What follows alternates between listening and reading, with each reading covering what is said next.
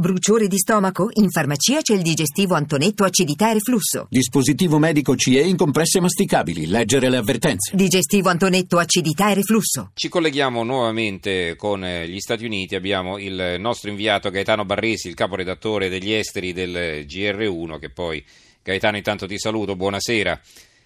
Buonasera a te, bentornato. Ecco, Gaetano Barresi, grazie, sì, eh, non ci siamo sentiti l'altro giorno, ma mi sono perso un filo diretto memorabile, no? Eh, so che avete lavorato Ebbene, molto sì. bene. eh.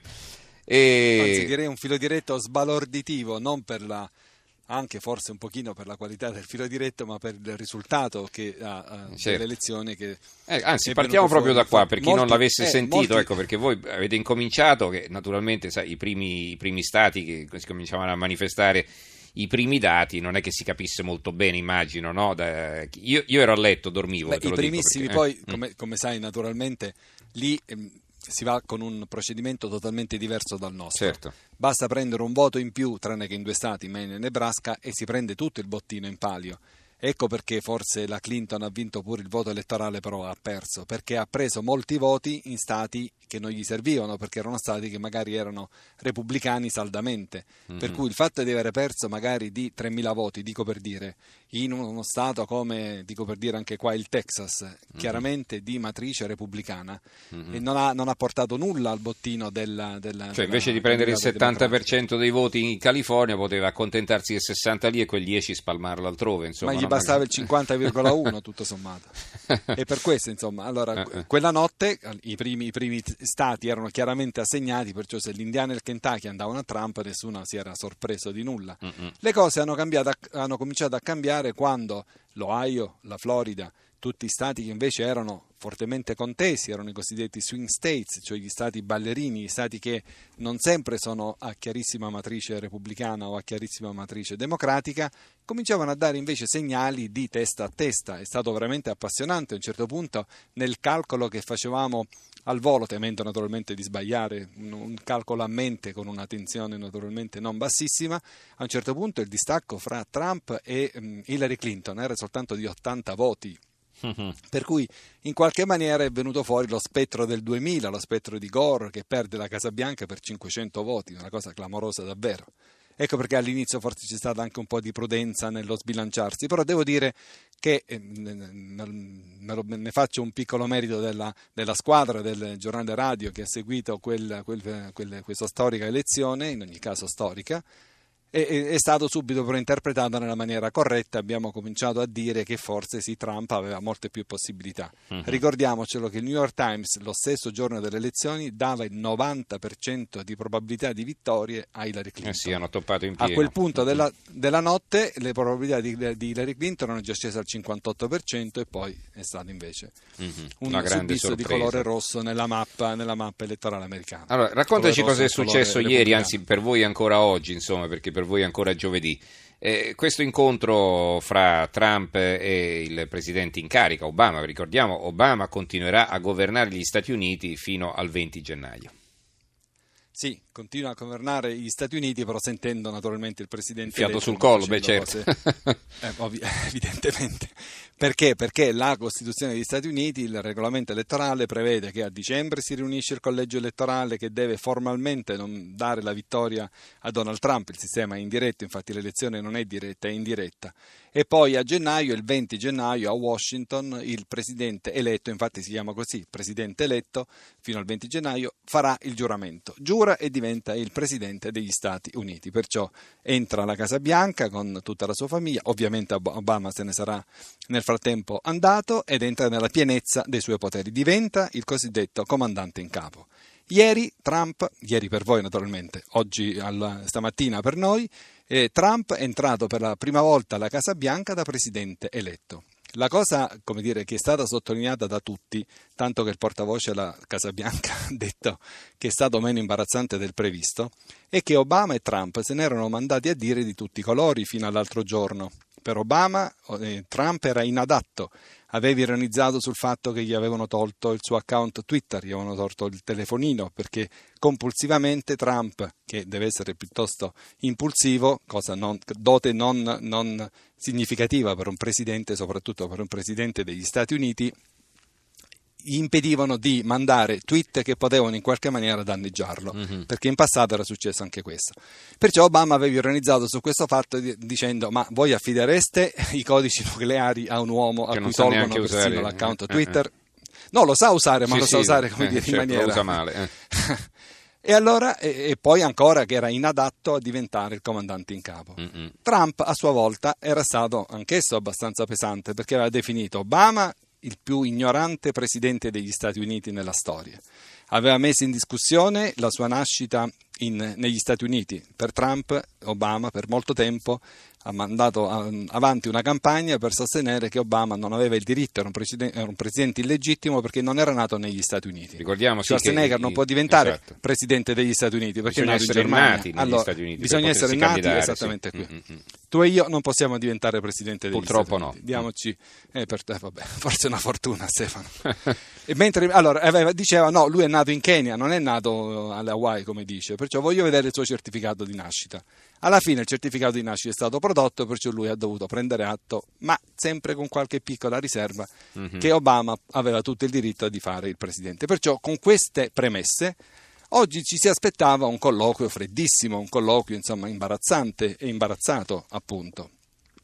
Invece non è stato così, perché il, tono è stato cordiale, sono stati all'altezza tutti e due del, del momento. Questo è un momento non buono per gli Stati Uniti, perché sono scossi da molte proteste, ne avete già parlato prima, per cui il paese è lacerato e diviso. Il voto ha tirato fuori una maggioranza silenziosa che ha eh, scardinato ogni, ogni previsione, una previsione che non veniva colta da nessuno, perché si, ten- si pensava che eh, in qualche maniera l'elite avrebbe guidato il voto. Invece no, il voto è stato guidato dall'uomo qualunque, per usare una terminologia che noi abbiamo conosciuto nel dopoguerra, dell'uomo della, della strada, appunto da una maggioranza silenziosa. E per cui questi hanno cominciato a parlare, si sono dati atto tutti e due. Obama ha detto che il suo successo, lavoreremo insieme per garantire il successo della tua presidenza, perché la, la tua- il successo della tua presidenza sarà il successo del paese. E Trump ha risposto bene, perché ha risposto è un onore essere qui, e lei è una gran brava persona, era il più ignorante fino a un momento fa, Mm. e poi ha detto anche sono ansioso di ricevere i suoi consigli, Mm. per cui hanno rispettato un'etichetta, un protocollo, ma lo hanno dovuto fare perché il paese in questo momento ha bisogno di Ecco, unità. voglio ricordare una E cosa, questo- che una volta Trump aveva anche finanziato eh, la Hillary Clinton ed erano amici di famiglia, insomma, si incontravano con le Ma infatti rispettive ci sono le foto. Ci sono le foto. Ci sono eh. foto cordialissime di, di Donald Trump, molto più Che giovane, di Hillary scherza, sì, Clinton. certo. insomma, sì, scherzano, sì, sì, certamente. Sì, sì, erano, erano Era- molto vicini. Infatti, Trump era un democratico, in realtà non è neanche un repubblicano, lui è un. un- Infatti non l'hanno un- riconosciuto come tale, sì, un atipico, No, diciamo. eh. Questo apre, apre- questa tua osservazione è molto giusta perché apre la, la- la strada a- a- al fatto che è vero che Trump rischia di essere il presidente, un presidente potentissimo perché è repubblicano, quantomeno eletto nelle file dei repubblicani, e il congresso è a maggioranza in entrambi i rami repubblicano. Perciò Trump non dovrebbe avere difficoltà a imporre la sua politica.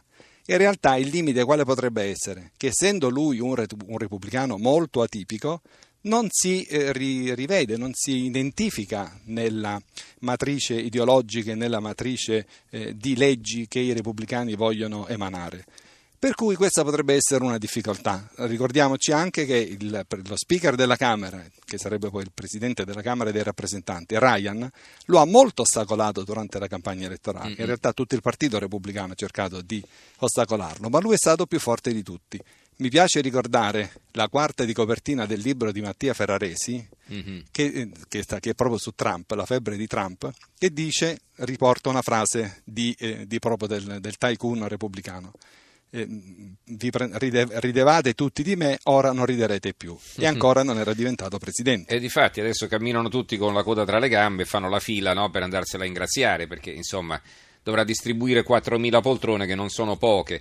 Eh, una cosa, intanto va bene, ti, ti giro i complimenti di un ascoltatore Alessandro da Novara, non mi sono mai interessato di politica ma volevo ringraziarvi perché mi avete fatto rimanere incollato alla mia radiolina l'altra notte per tutto il tempo della vostra diretta, vedete? Oh, come sono poi, contento. Ecco, che poi alla fine chi dice che la gente non, non ci ascolta Grazie. di notte, e come no? Ammazza se ci ascoltano. Allora, eh, una Beh, cosa... me lo dire a me che ho lavorato anni di notte.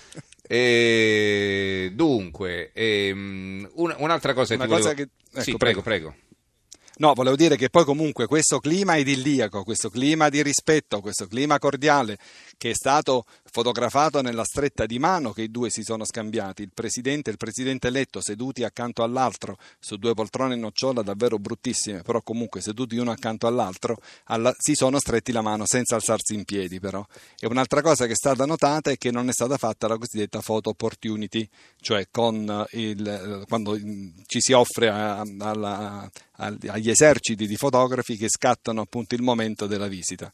Doveva essere nella tradizione del 2008, quando Obama andò lì da presidente eletto con Michelle, la foto tra la coppia presidenziale ancora in carica per due mesi e la coppia eletta che sarebbe entrata Certo. due mesi Sempre dopo. così si fa. E invece Mm. qui non c'è stata, e non c'è stata invece, questa non c'è stata. Anche se sono dati la, la mano senza un sorriso, insomma, una cosa, insomma, vabbè. eh. Forse era chiedere troppo. Era chiedere troppo. Allora, qualche altro messaggio. Eh, la cosa più aberrante comunque dovunque è questo giudicare prima di vedere le azioni di Trump che a mio parere rappresenta un candidato indipendente che ha saputo sentire le esigenze dell'America profonda e con tenacia e sicurezza è riuscito a vincere, scrive un ascoltatore. Per favore mettete il vostro nome di battesimo e la località dalla quale ci scrivete, ve lo dico sempre. Alessandra da Napoli, il ragionamento sui voti reali fa comprendere che la vittoria di Trump sia determinata dal sistema elettorale e che in sostanza gli Stati Uniti sono spaccati a metà. A mio giudizio Trump è uno dei mostriciattoli usciti dalla crisi economica che non è che non scordiamo è made in USA, eh, scrive appunto Alessandra da Napoli. Come abbiamo detto, eh, Roberto da Venezia, com- come pensate che nelle prossime occasioni gli elettori possano credere ai roboanti sondaggisti e opinionisti? Beh, non gli crederanno, beh, questa è la risposta. Probabilmente, poi, o quantomeno Ascolta, saranno più Stefano, a diffidenti. proposito- Eh, sì. A proposito dei sondaggi, sentivo prima il direttore San Giuliano parlare dei sondaggi. Abbiamo intervistato e abbiamo anche mandato in onda in Voci dal Mondo, la nostra rubrica di approfondimento di politica estera che va in onda domenica mattina, il- un'intervista a John Zogby. John Zogby ha da eh, circa eh, 30 anni un importante istituto di sondaggi qui negli Stati Uniti.